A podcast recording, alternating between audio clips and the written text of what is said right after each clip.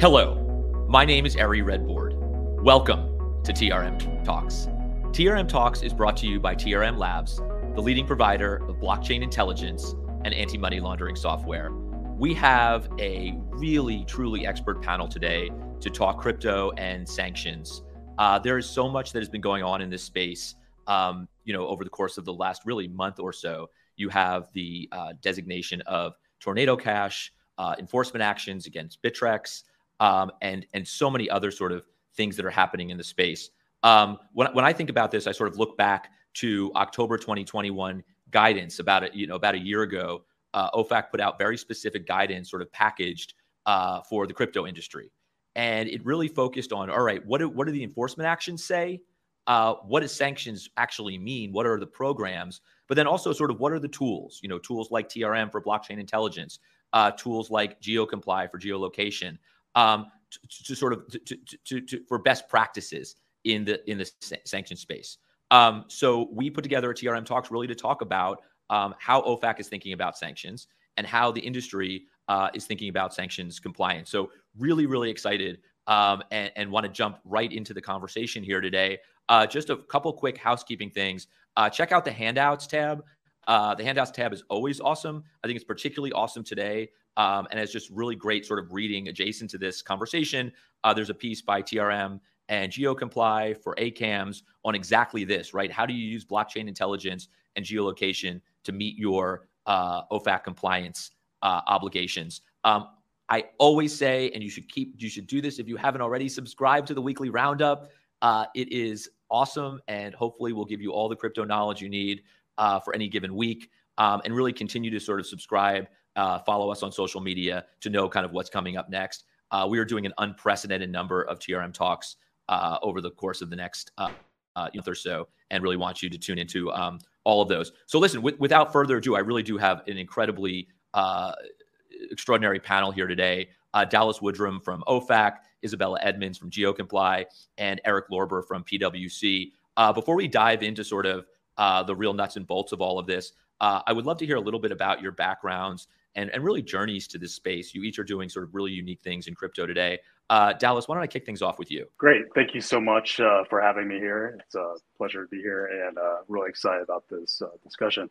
Um, just a little bit background on myself. Um, again, my name is Dallas Woodrum. I'm a section chief in the enforcement division at OFAC. Um, this is the division that um, that looks into apparent violations of US sanctions, including through the use of virtual currency, investigates them, and in certain instances brings civil penalties um, for uh, violations of our sanctions programs. Um, in terms of cryptocurrency and how I got into this space, um, so prior to working at OFAC, I was uh, a lawyer in private practice at a big law firm here in DC for eight years. Um, working on sanctions and export controls from really every sector um, that you could think of. Um, I would say that you know at the sort of the end of my career uh, at the law firm, we dealt more and more with virtual currency issues coming up. Um, so that was sort of my first foray into it. Um, it brought interesting questions from a lawyer's perspective on how sanctions apply to this new nascent area of emerging technology. Um, and I would say, you know, even more today with um, the rise of DeFi, rise of um, NFTs and other areas of digital assets that go beyond just normal virtual currency. There's all kinds of compliance um, issues that that come up, and it's a very interesting area to be in. Um, I recently joined OFAC just um, in February. Uh, so basically, uh, a week or two before Russia invaded um, eastern Ukraine. So I was thrown in very quickly into a lot of enforcement issues in that area, um, and in particularly related to virtual currency. Um, one of my first um, first projects here was issuing, helping issue an FAQ that made clear that our sanctions against Russia um, apply equally to transactions involving virtual currency as they would with other transactions involving the US dollar or other fiat currency. Um, and so from there, um, I've been kind of delving further into uh, our virtual currency team, uh, our interagency team working on these issues, um, making sure that we disrupt the use of virtual currency um, when it's used to violate our economic sanctions or evade our sanctions. Fantastic. Thank you so much. Um, it's really extraordinary to see what's been going on in the crypto sanction space from OFAC's perspective over the last, you know, really since your time there, right? You know, you mentioned Russia. Uh, there's this been this narrative about whether or not Russia can use crypto to evade sanctions. We saw these designations against Russian paramilitary groups. I, I previewed sort of Tornado Cash and, and, and Bittrex. It, I mean, literally like every day. And I think that's why it's just so important to have these conversations. One really quick thing that I forgot to mention, and that is we do have a question and answer tab uh, here. So please, folks, uh, put your questions in and we will do our best to get those answered throughout the show. Uh, Isabella, uh, would love to hear a little bit about your journey to uh, to this space and and what you're doing today. Yeah, definitely. That. Thank you first. Thank you so much, Ari and TRM, for having us. This is really exciting conversation to be having now. Um, but again, my name is Isabella Edmonds. I work at GeoComply. I, I do government relations within the crypto and fintech. So talking to regulators, tracking crypto and fintech regulations around the world, which is really exciting time right now. How I got into this, it was really when I started at GeoComply. And GeoComply at the time when I started hadn't really been involved in the crypto and fintech space. As a matter of fact, my first project was on payments just to explore different verticals than we were originally in. And crypto hadn't really made mass media or, or regulator headlines at that point. And slowly as as the years went by and I was exploring how geolocation could help the financial services industry, uh, crypto did start to make an entry. And I'm a little bit of a nerd, so when I started learning about it, learning about blockchain. It was just so fascinating. And I've really kind of specialized now in this like crypto plus geolocation and, and, and sanctions of the jurisdictional aspects of um, transacting online uh, and, and virtual currencies. So it's been really exciting. And, and again, super excited for this panel. Isabella, thank you so much for that. And um, I think what what what folks um, I think I think most folks understand, but you know, geolocation, sort of where you are in the world, becomes particularly important in this OFAC context, right? Like this isn't just anti-money laundering, but it is so important where you're located in the world when it comes to sanctions because we have sanctions, we have jurisdictions, and, and Dallas will get in a little bit, I know, into sort of what these different programs look like, but we have entire jurisdictions that are sanctioned, right? Iran or North Korea, uh, Sudan, and it's so important that you have tools to understand where people exist. One flag for folks uh, on the uh, IT side of this uh, today, I, am being told that the chat is or the question answer is disabled uh, for participants or for folks who are uh, tuning in. So if we can try to get that problem solved, that would be awesome because I want your questions today. Uh, Eric, I, I, think you're pretty. You're becoming more and more well known on, on TRM Talks. I think we're gonna have to change your business card to Eric Lorber TRM Talks guest. Um, but I am, and, and before I get to you though, I am seeing that it seems like this issue is fixed because I did just get a question in the chat. So, uh, Eric, uh, what, what, what's the story here? Tell us a little bit about yourself. Thanks, Ari. And I'll just say um, it's great to be back. Uh, I will notice that question in the chat. It's a great question. Love, love that one. So we'll definitely get to that. Um, it's great to be here with everybody. Um, I'm Eric Lorber. I'm a partner in the financial crimes unit at PwC. I'm our sanctions regulatory lead. And kind of like Dallas, um, my journey to crypto didn't start out um, with crypto. It started out with traditional sanctions compliance. So I, I, likewise am a lawyer by training and spent a bunch of years doing sanctions compliance advisory, primarily for corporates and big financial institutions. Um, and then I went to Treasury, and I remember at Treasury one of the first project I, projects I worked on was BTCE, um, which wasn't a sanctions issue per se. It was a money laundering uh, uh, case, but still sort of opened my eyes to, well, I wonder what this is all about. But even during that time, crypto wasn't a huge focus of our work at Treasury. I mean, I remember in, I think it was 2018, the executive order that sanctioned the Venezuelan Petro. Uh, that I had the opportunity to work on. It's sort of a wow, what's actually going to happen with this? Is this a real means to evade sanctions? What are we worried about here? And of course, the Petro didn't really, so far anyway, amount to much. Um, but when I left Treasury and came back into the private sector, um, you know, a lot of my clients remain and re, you know remained at the time to be traditional financial institutions. But at the same time, I was getting all sorts of questions from folks in you know sort of crypto natives saying, "Hey, we want to figure out how to comply. what do we do? What what steps do we need to take? What types of programs do we need to put into place? And you know, if anyone who knows me, I'm sure I've got friends uh, on uh, listening, and hopefully know that I'm sort of a, a consulting nerd in that I like to help people address sort of the real challenges that they have, or the regulatory challenges that they have. So it provided this really interesting opportunity to sort of work with companies that needed help and needed to figure out how they, you know, what to do to, to comply. So that was my initial journey. Um, and I will say that, you know, now my current client base that focuses on crypto, yeah, I work with crypto natives. Yeah, I work with exchanges, but the other types of entities we do a good amount of work with are actually the traditional financial institutions who are now interested in crypto and are working in crypto. So, sort of bridging those three different areas has been really uh, a great experience over the last year or so. Cool. I feel like we're like a little bit of revenge of the nerds because now I've heard nerd mentioned twice on TRM talks, which is uh, which is pretty cool. Uh, but I guess that's what we kind of all are at heart here. Uh, Dallas, I'm going to kick things off with you. Look, uh, uh, literally exactly a year ago, uh, Lauren Scheinert, who is the um, director of compliance and enforcement at OFAC, came on to literally talk about this guidance that we're about to talk about in a moment, the October 21 guidance, which really was was, was an amalgamation of everything that OFAC had done before in the crypto space and to, to really ship to the crypto industry. And it was really helpful, I think, coming on and speaking directly to industry folks. We now have sort of a year of hindsight and sort of more on that.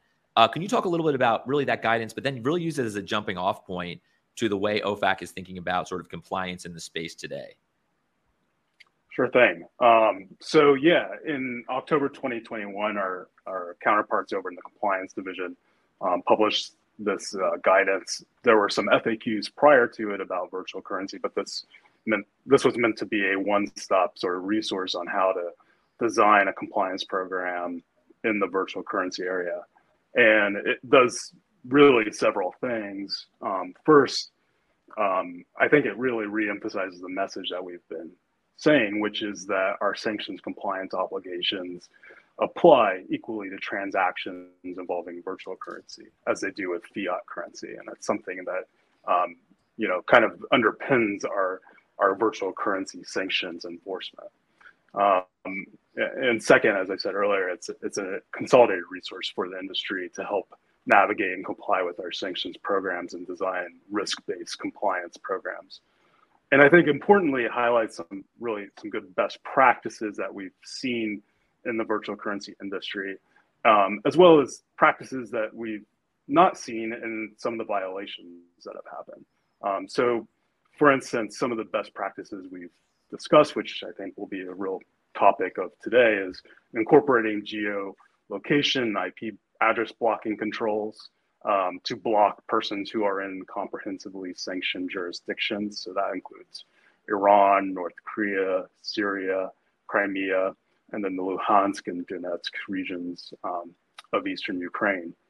Um, in addition to the traditional IP blocking, um, the the guidance also emphasizes the need for um, using other information that may be available, such as domain names and email addresses, or um, country and address indicators that people may collect in drop-down menus, for example, um, to also screen out um, persons from comprehensively sanctioned jurisdictions. Um, and one other sort of best practice that is sort of um, you know pertinent for this discussion is the use of transaction monitoring and investigation uh, software, um, including blockchain analytics to identify transactions that could involve sanctioned persons or other sanctioned jurisdictions. There's a lot in here in the brochure, um, and you know all those tools may not be applicable to a particular entity, but it's kind of there to show what we've been looking at in terms of best practices and provides a guide for the industry at large to incorporate what makes sense based on their risk-based approach. R- really helpful, and we're going to get back to pretty much every one of those different sort of areas that you mentioned, from enforcement actions to tools. Um, Isabella, you heard Dallas talk a little bit about sort of you know geolocation and the importance of understanding sort of where uh, transactions are coming from. Uh, would you talk a little bit about sort of what GeoComply does? Um, and and I think there's a we may get a little bit more into the nuts and bolts. There's a great question in the chat already about how do you identify VPNs versus geolocation.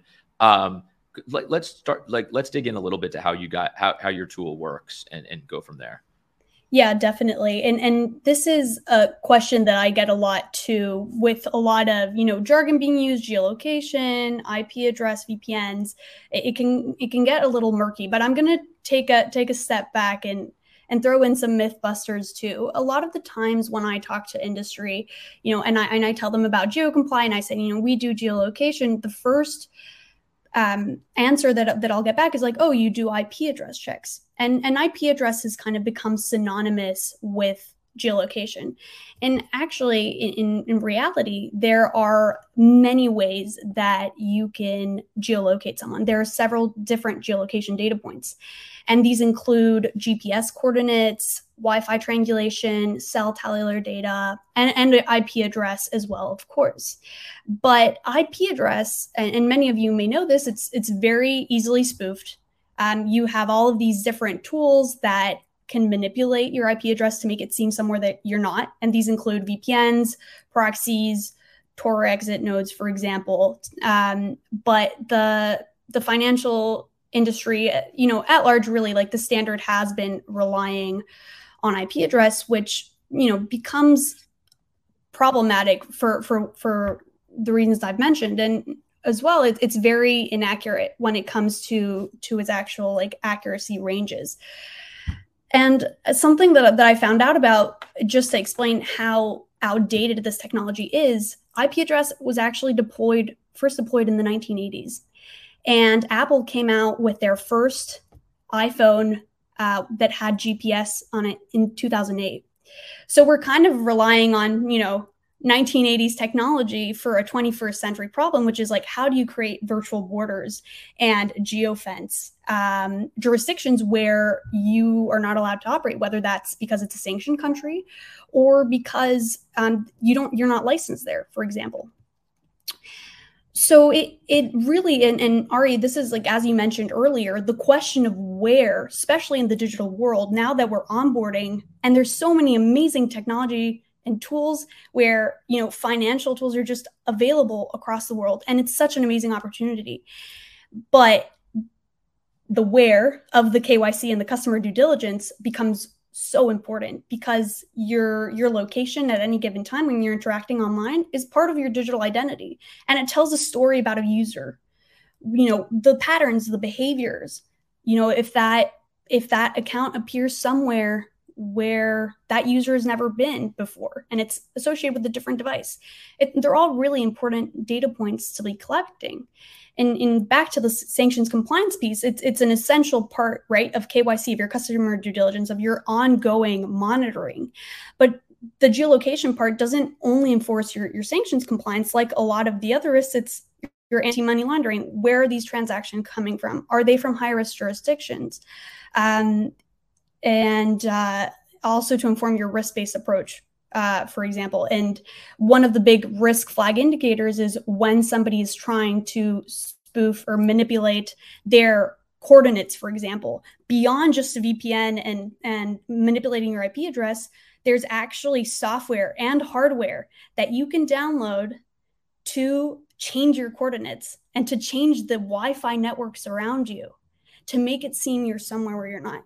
And because IP address uh, data has been around for so long as a form of geolocation, fraudsters and, and cyber criminals around the world have figured out and basically have it down uh, to how they're gonna obfuscate your location. And if you're a good fraudster, you're trying to circumvent, you know, restrictions. Your first line of defense, you're not gonna lead law enforcement to your door and tell them where you are. You're gonna hide and anonymize that part of your identity online, especially if you're not doing, um, if you're if you're uh, undertaking, you know, any kind of illicit activity. That, and I know there might be a lot of questions ar- around that too. No, and I love that. I think this is going to be a jumping off point because I'm going to dig into each of those. And what I think I want to hear from you in a moment is going to really be um, how are compliance officers today doing that? Like, what is the nuts and bolts of, of, of, of that activity and sort of how they're using the tool, um, you know, fr- from a compliance perspective? Um, some really good questions coming in. Um, and, uh, one one around unhosted wallets and how sort of we are how we gain sort of information related to that in terms of sanctions exposure. Um, but but before we do that, um, Dallas, you know, people ask me all the time, sort of like, how do you get smart? How do you, what, what should I be looking at in the space to really understand what, how regulators are thinking? And I always say enforcement actions, um, because to me, enforce usually enforcement actions a come out before guidance, right? The guidance is an explanation of why, essentially, in many respects, a regulator took an enforcement action because uh, these are our expectations now. Um, and there have really been a series of enforcement actions over the last couple of years. I sort of call them the bit cases. I think there's this OFAC case law developing around you know, uh, BitPay, uh, Bittrex, and, and BitGo. Uh, but it's really a lot of it is the same expectation, uh, and that is that these are using tools. Can you talk us through sort of how OFAC thinks about enforcement actions, and maybe uh, if you could dig into Bittrex a little bit? Um, it was the largest ever enforcement action against a crypto uh, business, I think it really helps sort of understand OFAC's expectations.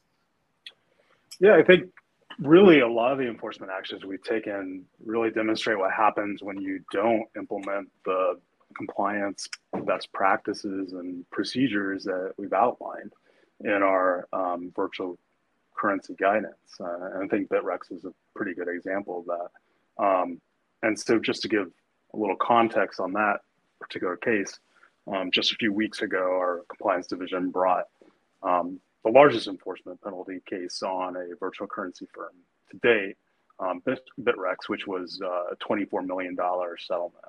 Um, and what basically happened in this case is that Bittrex, which is a US uh, virtual currency exchange, um, it started operations in March 2014, but didn't really have a sanctions compliance program until February 2016, so almost two years later. Um, and when the company finally did implement a sanctions compliance program, it only initially screened for hits on our specially designated nationals and blocked persons lists. They didn't screen for customers from sanctioned jurisdictions such as Iran, Syria, Cuba, Crimea, and Sudan. Um, Sudan was comprehensively sanctioned at the time. It currently is not. Um, and they failed to do this even though they had IP addresses and other information identifying um, these sanctioned jurisdictions. And so basically, this resulted in thousands of violations that could have easily been caught um, had effective controls been put in place and I think it really you know kind of shows two major takeaways what we've seen in other cases um, in the past few years as well. That number one, compliance really needs to be baked in at, at the development phase of new products. Like it's not an afterthought. It's something that should be um, considered, analyzed, and implemented at the develop product development phase when it whether it comes from virtual currency or any other emerging technologies, compliance is an important part in the business development process for that product.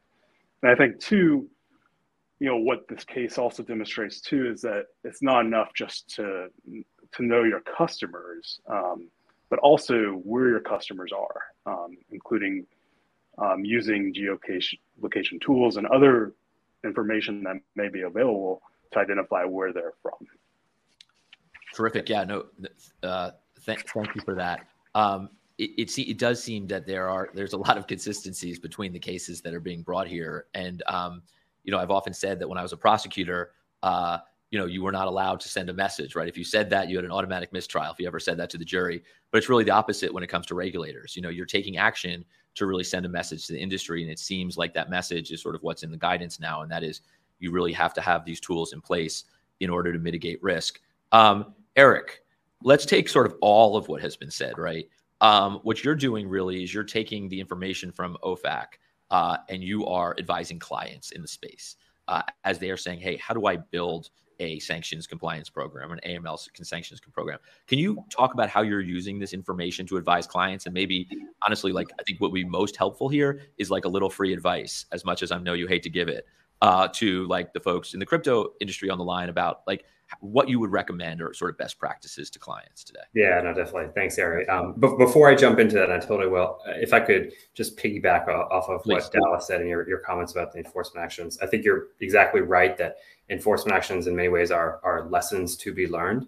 Um, and the other thing I would mention um, about enforcement actions, particularly the ones that we've seen in the, in the crypto space over the last few years, is in some ways they mirror um, some of the issues that finan- traditional financial institutions had you know, in the last decade, right? So you look at, you know, many of the, the, three that you mentioned, it's essentially all not the exact same fact pattern, but it's an issue where they have information um, available to them and they are essentially not screening that information, right?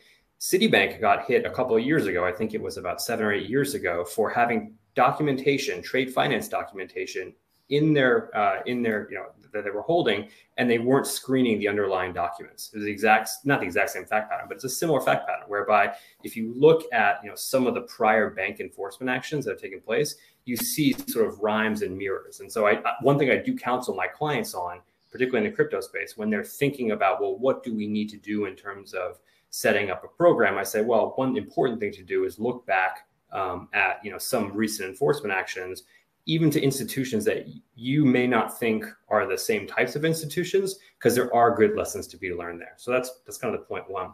Second point, in, in response to your um, specific question, yeah, um, lot, lots of free advice to be given on this. It d- kind of depends on the type of institution that you are um, in the crypto space, and I sort of break it into three different categories, right? So for the crypto natives, um, and here thinking of you know sort of more of the startup style flavor crypto companies i really advocate a crawl walk run approach to setting up a sanctions compliance program.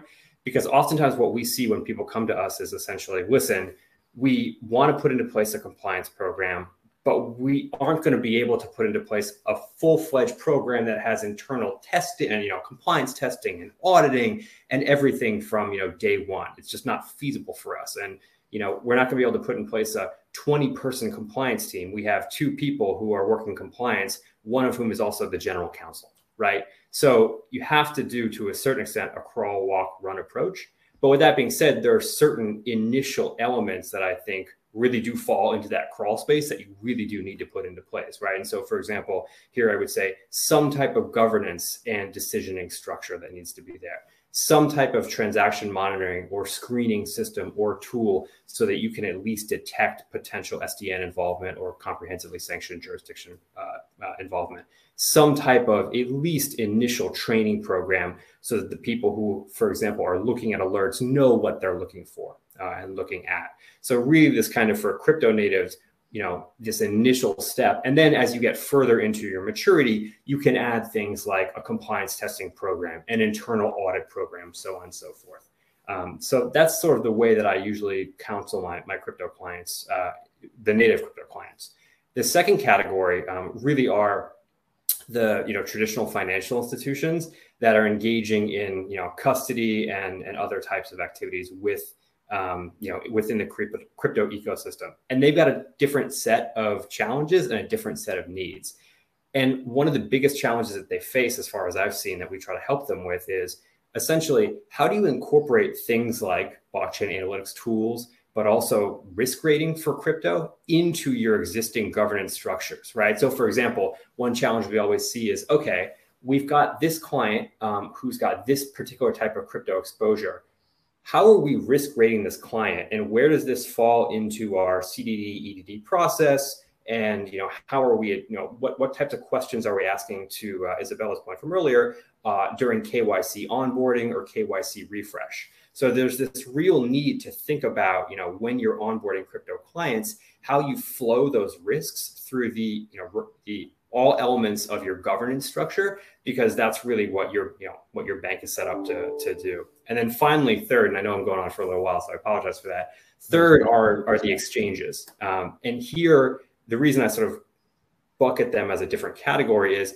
in my mind they fall somewhere in between sort of the kind of initial new crypto natives and the traditional financial institutions because they do have more mature programs usually in place but some of the biggest challenges they face are actually just sort of defining what their risk appetites are. So basically saying, okay, you know, tornado cash was designated. What does that mean for transactions where for hops away or whatever you want to use, there was a touch point to a tornado cash and really envisioning what those risk appetites are. Um, in addition to the other requirements, obviously, that a traditional financial institution um, or, or elements of a program that, for example, a traditional financial institution will have.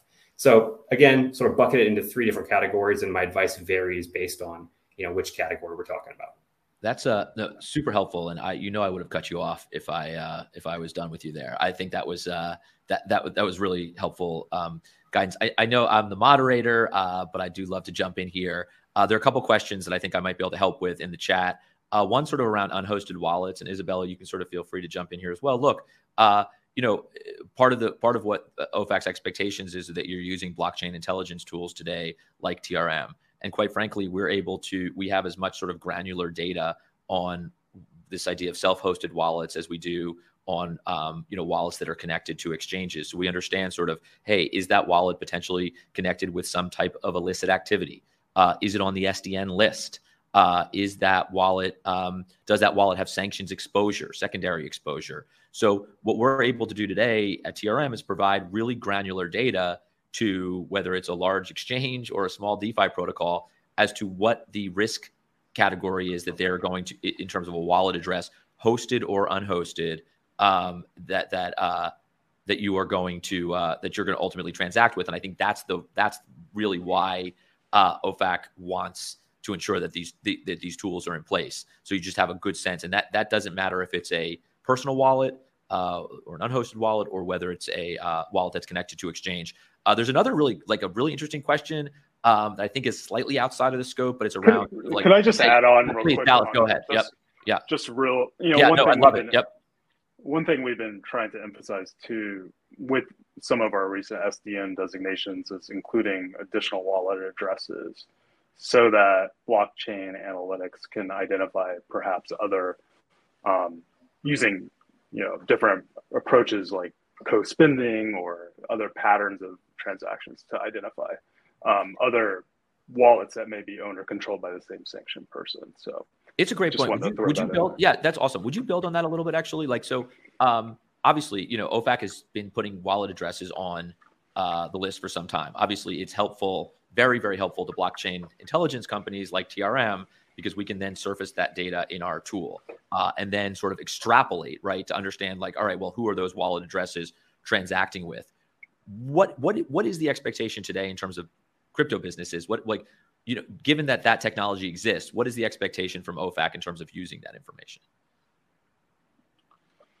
Yeah, I mean, I don't know if we you know have a per se guidance on specifically how to sure how to use blockchain analytics on that, but I would say that what what that information does is it does provide an additional tool for people in the VC area um, to identify, you know, maybe you have a wallet address that is doing a lot of transactions with that other wallet address, and there may be certain types of patterns of transactions that identify um, that other wallet address addresses maybe being a risky wallet that's um, belongs to the sanctioned person. Um, and so what I think the, the, the purpose of providing that is to promote compliance and to ensure um, that you know if you have analytics, if you have the ability to do so, um, or if you have reason to know that there's sort of transactions that are happening on your platform with that wallet, that you may want to employ a risk-based approach and um, and interdict those transactions or um, find more about that wallet. R- really helpful. Um, so yeah, just just trying to answer one of the questions in here with maybe some sort of unique perspective. There's a question on whether or not you can get information from a phone carrier in terms of location. And what's interesting is like what I often talk about is like this whole thing's a toolbox, right? Regulators, Dallas has a toolbox, law enforcement has a toolbox. And while, you know, TRM and GeoComply and these tools are very powerful, they really are just a couple of tools within a larger toolbox. You know, when I was a prosecutor, we would get this information all the time. We would ask the court to issue what we call the 2703D order uh, to a phone carrier to give us information related to where that phone was pinging or where that phone is located. Um, and uh, you know, so when you're doing a criminal investigation, there are ways that a court can get you that information. I know, in Dallas, you can speak to this. OFAC worked very closely with the Department of Justice and really across the interagency as they're sort of trying to understand uh, these issues. So, like, there are so many different tools here um, that you know the, the, the you know maybe you can't get this through blockchain analytics or through geolocation but there are other ways to sort of do that through the courts through legal process. Anybody have anything to add to that? I know it's way outside the scope here but since i had an answer i thought i would give it. Well i, I actually i just wanted to add to that um, because some of the technology now is like on the device level. So instead of maybe going to, to the solution provider that's embedded in terms of like the, the fraud solution, the compliance solution, and then you could get the information there as well. Just that, yeah, yeah, that's yeah, that that that that's really helpful too. Um, going back a little bit, sort of, Isabella, just I, I, think sort of building off of that, I think you started to dig into sort of how you know what you do, what the tool does, right? If you could get walk me through a little bit more of sort of the nuts and bolts, right? Like you have these enforcement actions, OFAC has and guidance. OFAC says this is the expectation. If I'm a compliance officer listening to this today, how should they be or are they using a geolocation tool? Yeah, definitely. That's a great question. And uh, again, just like adding on to a lot of what like Dallas and Eric have said on the enforcement action trends, um, just like what what the issues, kind of like reflecting what the issues are and where the gaps are, and and what in entities and industries need to be looking at um, to make sure that these risks are mitigated and these compliance gaps are filled. So like really really interesting on that. But I think like you know as we were saying the the last the, the most recent enforcement actions really highlight the importance of jurisdictional sanctions compliance. So again, like knowing where that transaction is really coming from, where that user is originally from. And w- one thing that I wanted to talk about and, and, go a little bit deeper into the enforcement actions. So as, as Dallas mentioned, a lot the enforcement actions we're saying, you know, the IP address, the IP address noted that the user was located in Syria, in North Korea. Um, but I, I think this is just the tip of the iceberg because if you're only collecting IP address data, which, as I mentioned before, is inaccurate and spoofable, then you're you kind of like you don't know what you don't know. So really like for me the key takeaway too with this was like your insights will only be as accurate and high quality as the data you are using to inform your decision. So so I, I, think uh, on my end, making sure that the data that, that you are collecting for compliance for fraud purposes is high quality data. And when you're relying on IP address, it just simply creates a, a quite wide compliance gap. And, and, I'll go a little bit into more, Ari, on, on your question on like how this is used. So GeoComply collects multi-source geolocation is what we call it. And it's all these different uh, data points that I mentioned. Again, GPS, Wi-Fi triangulation, even IP address, because it's it's also a really good way to know, um, you know, if somebody is trying to use a VPN too. It does tell you uh, um, and, and inform all of these risk-based decisions. But we're also looking again. We're getting all this geolocation data, but has somebody manipulated it? Again, I, I, mentioned before all these ways that there are to manipulate it. So so bringing these two together and how it really manifests for a lot, of, you know, because of OFAC's guidance and, and the recent enforcement actions, a lot of the questions that I get and, and that GeoComply gets is how do we make sure that we're, we're not allowing any transactions coming from these sanctions jurisdictions and really what GeoComply is able to do with with um, collecting this very accurate geolocation data is create these virtual borders or, or geofences, right? So that you're able to geofence these jurisdictions in a very pinpoint accurate way. And a really excellent example of this is, you know, this was mentioned before, like Crimea and the Luhansk Donetsk regions. These are regions within a whole country. If you're a crypto exchange or, or really any fintech or, or P2P or, or financial service, and you offer uh, you offer a service online, whether that's an app or it's website based, where users can interact, and that you're operating in Ukraine, for example, you might be thinking, I'm at a really placing myself at a really big risk because how am I going to be able to tell if this person is within Crimea or, or the Luhansk and Donetsk regions? And you can only really do that with of an accuracy range of down to meters, right? Where if you're on one side of the border, that you're, let's say you're somewhere near the Luhansk and Donetsk regions and you're on one side of the border and that location data is telling you that they're there. And as soon as you cross that virtual border into that sanctioned jurisdiction, you can block those. So really like, again, the accuracy and, and kind of transparency of the data is like super important for this. And again, it doesn't only inform your sanctions compliance, it's also super important for your ongoing AML, for fraud, and just overall risk and knowing, you know, where your customer is coming from. That that is great, awesome answer. I think this show is at its best when we can give that level of sort of like granular guidance to folks who are in this space. This the chat is blowing up probably more than I've ever seen it. Um, and what's so cool is like when there are actually people who are experts on here who are answering some of these questions, who are putting some really great comments. Crystal, like, thank you for all that you're saying in here. Um, but I am getting like a little bit of like a dude tornado cash uh, vibe from the, from the chat here. So uh, let let's delve into this a little bit, Dallas. Uh, would you talk a little bit about, and I can sort of, you know, we can we can dig into some of the FAQs, but really, can you talk a little bit about the way OFAC is thinking about tornado cash?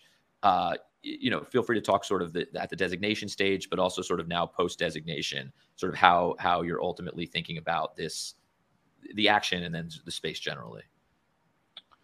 Yeah, and um, you know, as you may be aware, there there's some litigation related to Tornado Cash, so I'm a bit limited on what I can say here, but I can give a little bit of context um, as well and go into the FAQs. I think first of all, it's important to put this action in context. Um, you know, between 2019 and um, the date that Tornado Cash was sanctioned on August 8, 2022, um, the the mixer mixed and laundered about 1.3 billion dollars in virtual currency um, from specially designated nationals, um, blocked persons, scams, thefts, and other illicit activities.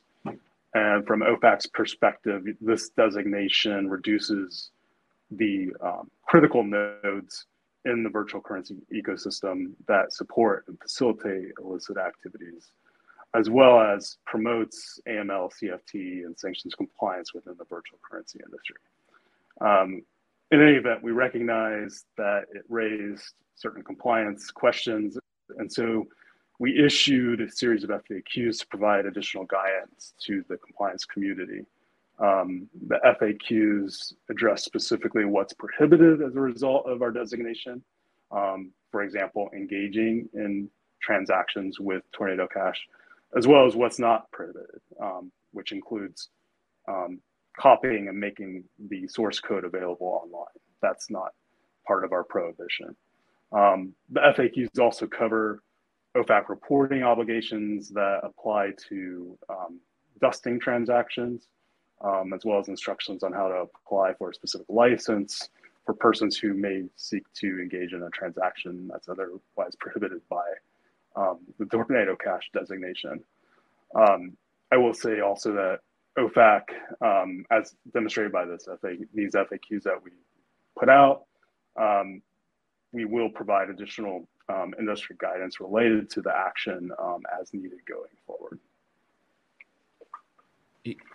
Thank, thank you so much for that. Um, look, I think that you know there's a question in the chat, but it was also frankly something I was going to ask. And Eric, I think you'd be great to weigh in on this. Um, so you know, OFAC essentially says in the FAQs that it would not prioritize sort of victims of dusting attacks, right, for enforcement actions, right. These people are essentially victims of of, of being uh, sent funds from a sanctioned entity. Um, but the reality is, you know, OFAC certainly d- does not say uh, this is not a violation. Yeah. Uh, it essentially says it's, it's, a violation, but we're, we're not going to prioritize it. So really, what, where that leaves businesses is, hey, what should we do with these addresses? And uh, the dusting thing, you know, that that may be relatively easy, but it, it gets a little harder when you're talking about sort of, hey, you know, even just those who have had de minimis transactions with Tornado Cash. or So maybe would you talk a little bit how you're think how because I know this comes up all the time with the projects you're working with. How what is your recommendation? Uh, it you know it, it, the, the, the most most reasonable recommendation that you could give, right? That you know not the easy no, don't transact kind of answer. Yeah, um, it's a great question, um, and I think there is a level here of frankly good enough and justifiable um, that is the answer that I usually give as to what steps you're taking, which as a former treasury person, I'm sure you feel this way, Ari, and, and Dallas, you probably feel this way now. It's sort of like, no, and, and, and Isabel, you too. It's, you know, no, we're on a, an anti-financial crime mission. Like we don't want any, you know, violations or, or, or illicit funds to, to flow to you know where where they shouldn't. But at the same time, it's also a situation where you know you're really getting to sort of um, uh, end of, of the utility curve when it comes to implementing incredibly complex compliance systems and refusing to do any types of transactions with, for example, you know, a wallet that touched Tornado Cash, you know, quite some time ago.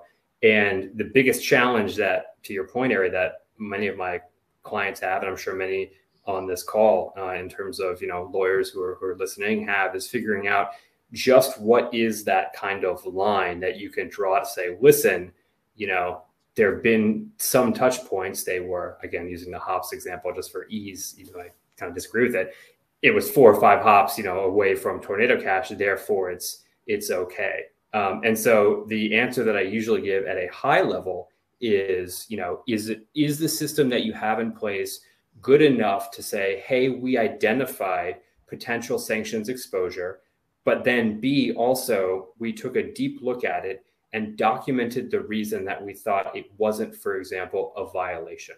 And I know that's not a great specific answer to what to do in the context of Tornado Cash, but that actually is the answer that I usually give to my clients, both in the context of Tornado Cash, but also in the context where, for example, and I'm, I'm echoing Caleb's question, I think, from the chat, where you see a situation where you know you're using very sophisticated tools and you identify very indirect exposure to a sanctioned person. It's sort of like, well, what do I do in that situation? And in my mind, what you do in that situation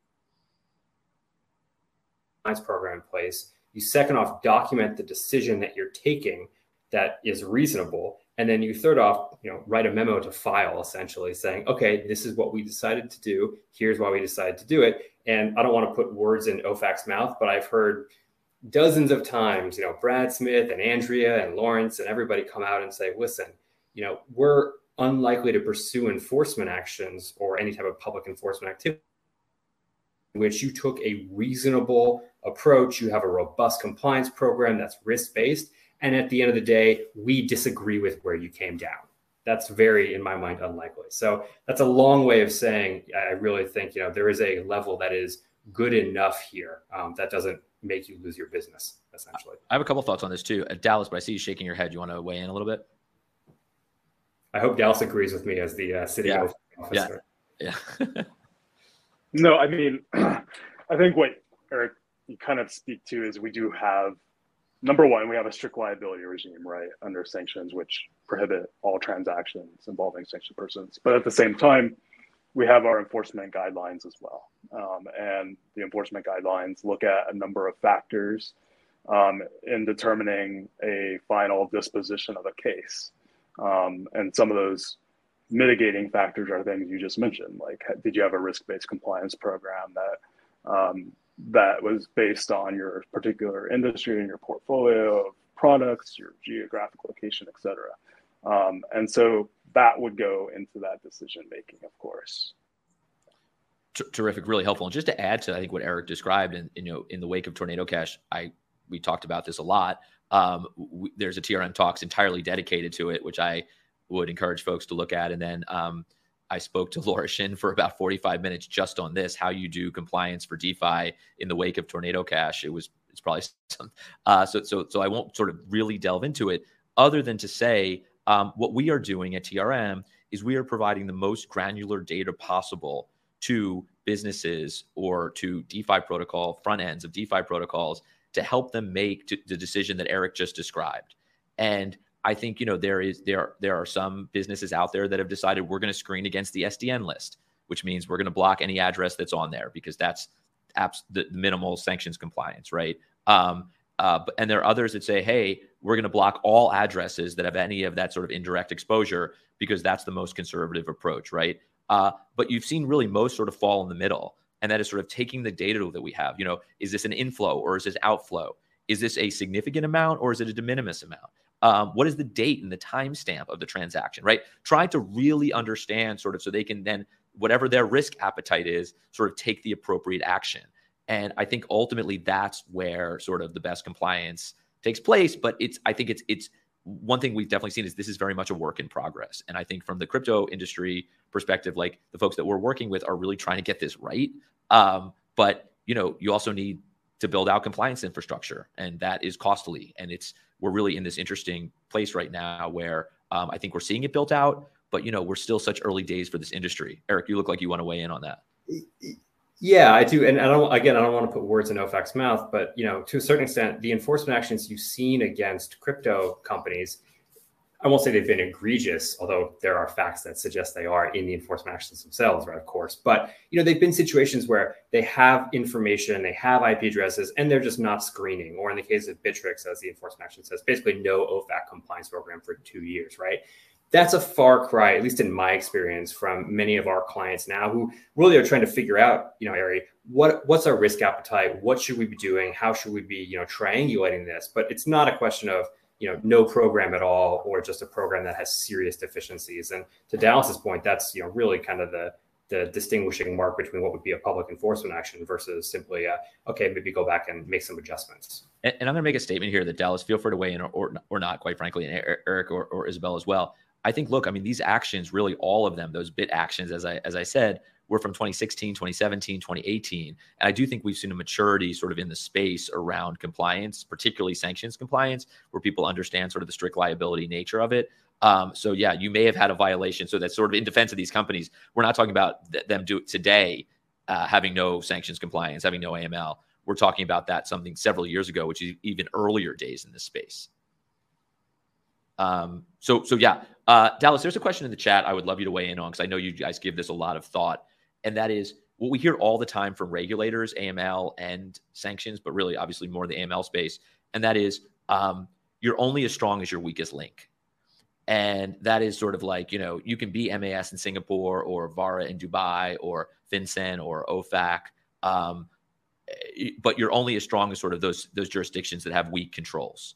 Um, do you do, at, does OFAC work with international partners. You know, having been a Treasury, I know TFFC, which is sort of the policy shop within TFI, the uh, Terrorism and Financial Intelligence, engages with partners through FATF, through sort of other entities. How are you guys thinking about that kind of engagement internationally?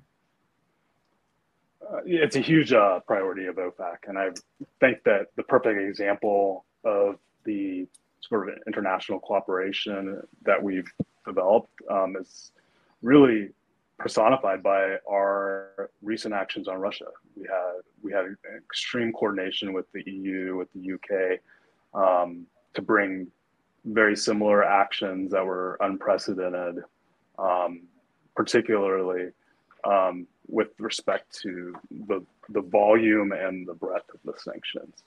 So it's it is definitely something we work on um, and are focused on at OFAC it's it's a really great answer, and I I actually wasn't like that. The, the, Russia context is amazing. Having been at Treasury at TFI for a number of years, quite frankly, there were some OFAC actions that the world didn't necessarily get behind. That there was some controversy with with partners.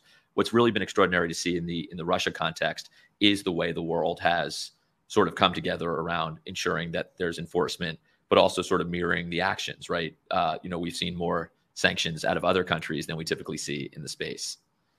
Um, guys, uh, I, I kind of can't believe the time is gone. Um, uh, I, I, really want to continue this conversation. I feel like we're talking sanctions broadly. This could have been just tornado cash, just Russia, just geolocation.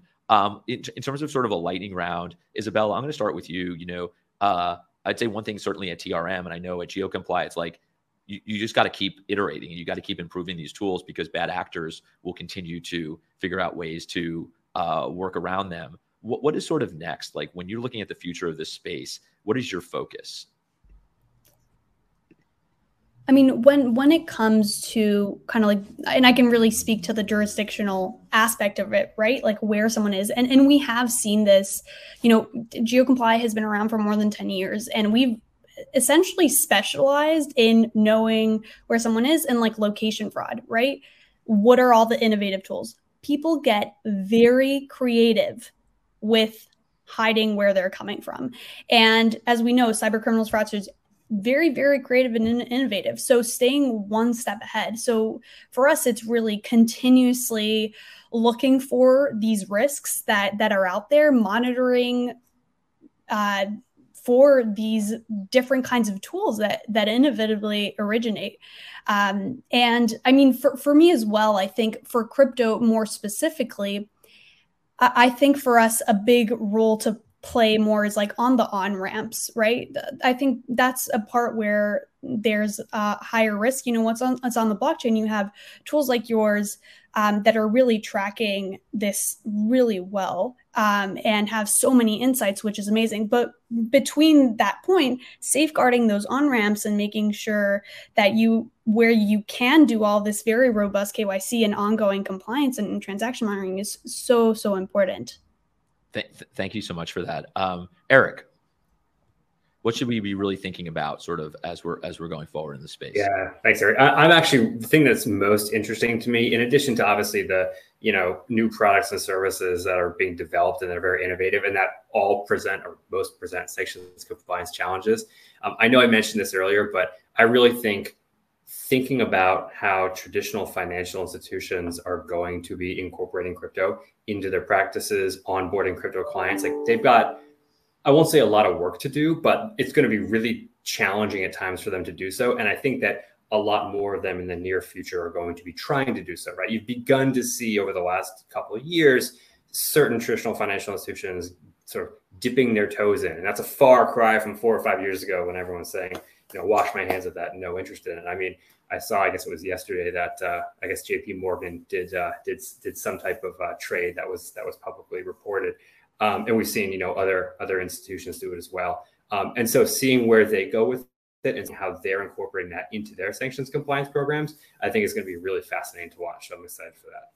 Awesome. Uh, D- Dallas, uh, look, you, you you have 600 of your closest friends from the crypto industry on the line here.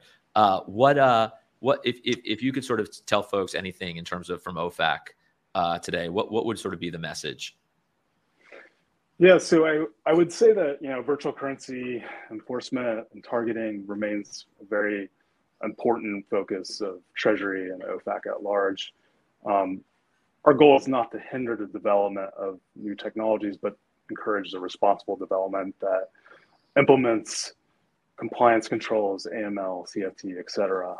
I think going forward, there's a lot of uh, potential in this industry, but at the same time, there's challenges, and some of the challenges that you know are, are somewhat difficult to to deal with, and you have to kind of get creative. Is the rise of anonymizing technology, um, you know, use of mixers unhosted wallets that can obfuscate the origin of crypto transactions, and then the rise of dis- intermediation. Um, we have, you know, less um, intermediates in the, in the chains of react of transactions that are happening, um, and more peer-to-peer transactions as well. So that brings new compliance challenges that really have to be um, looked at and and find risk-based solutions to deal with. Um, you know, I would say that Treasury remains focused on using really our vast array of tools that we have um, to counteract illicit financing risks in this area. And that includes um, sanctioning actors that are uh, laundering um, illicit funds, as well as bringing enforcement actions that um, against persons that, that violate our sanctions using virtual currency. Um, and lastly, I think one thing that's important from us and one part of our approach is also continuing to do talks like this and engaging with the industry at large so that um, we can better understand the risks and challenges in this area. Th- thank you so much. I mean, that was an awesome answer, particularly around disintermediation, right? I mean, I feel like today we've you know figured out how to regulate in the crypto space, still using sort of intermediaries, and as we move outside of that world, and I think Tornado Cash was very illustrative of you know how we could be thinking about it, and if nothing else, it really has caused a really important conversation between industry and um, and regulators that I think hopefully is is for, hopefully this is an example of. So so thank you for for saying that as well. We have a super sophisticated audience, and some of the questions I think are just spot on. Uh, but really, I think if anything else, and you know, speaking for folks for a moment, I think that you know uh, guidance is just so important. You know, there's a question in here about look backs. How far should we be required to look back um, when filing a SAR? I know SAR is not your world, Dallas, but it's the same kind of thing that we should be worried about uh, sort of an enforcement action. I think the reality is that guidance from FinCEN, guidance from OFAC around these types of more thorny issues is something that definitely folks are are, are, are thirsty for, hungry for within the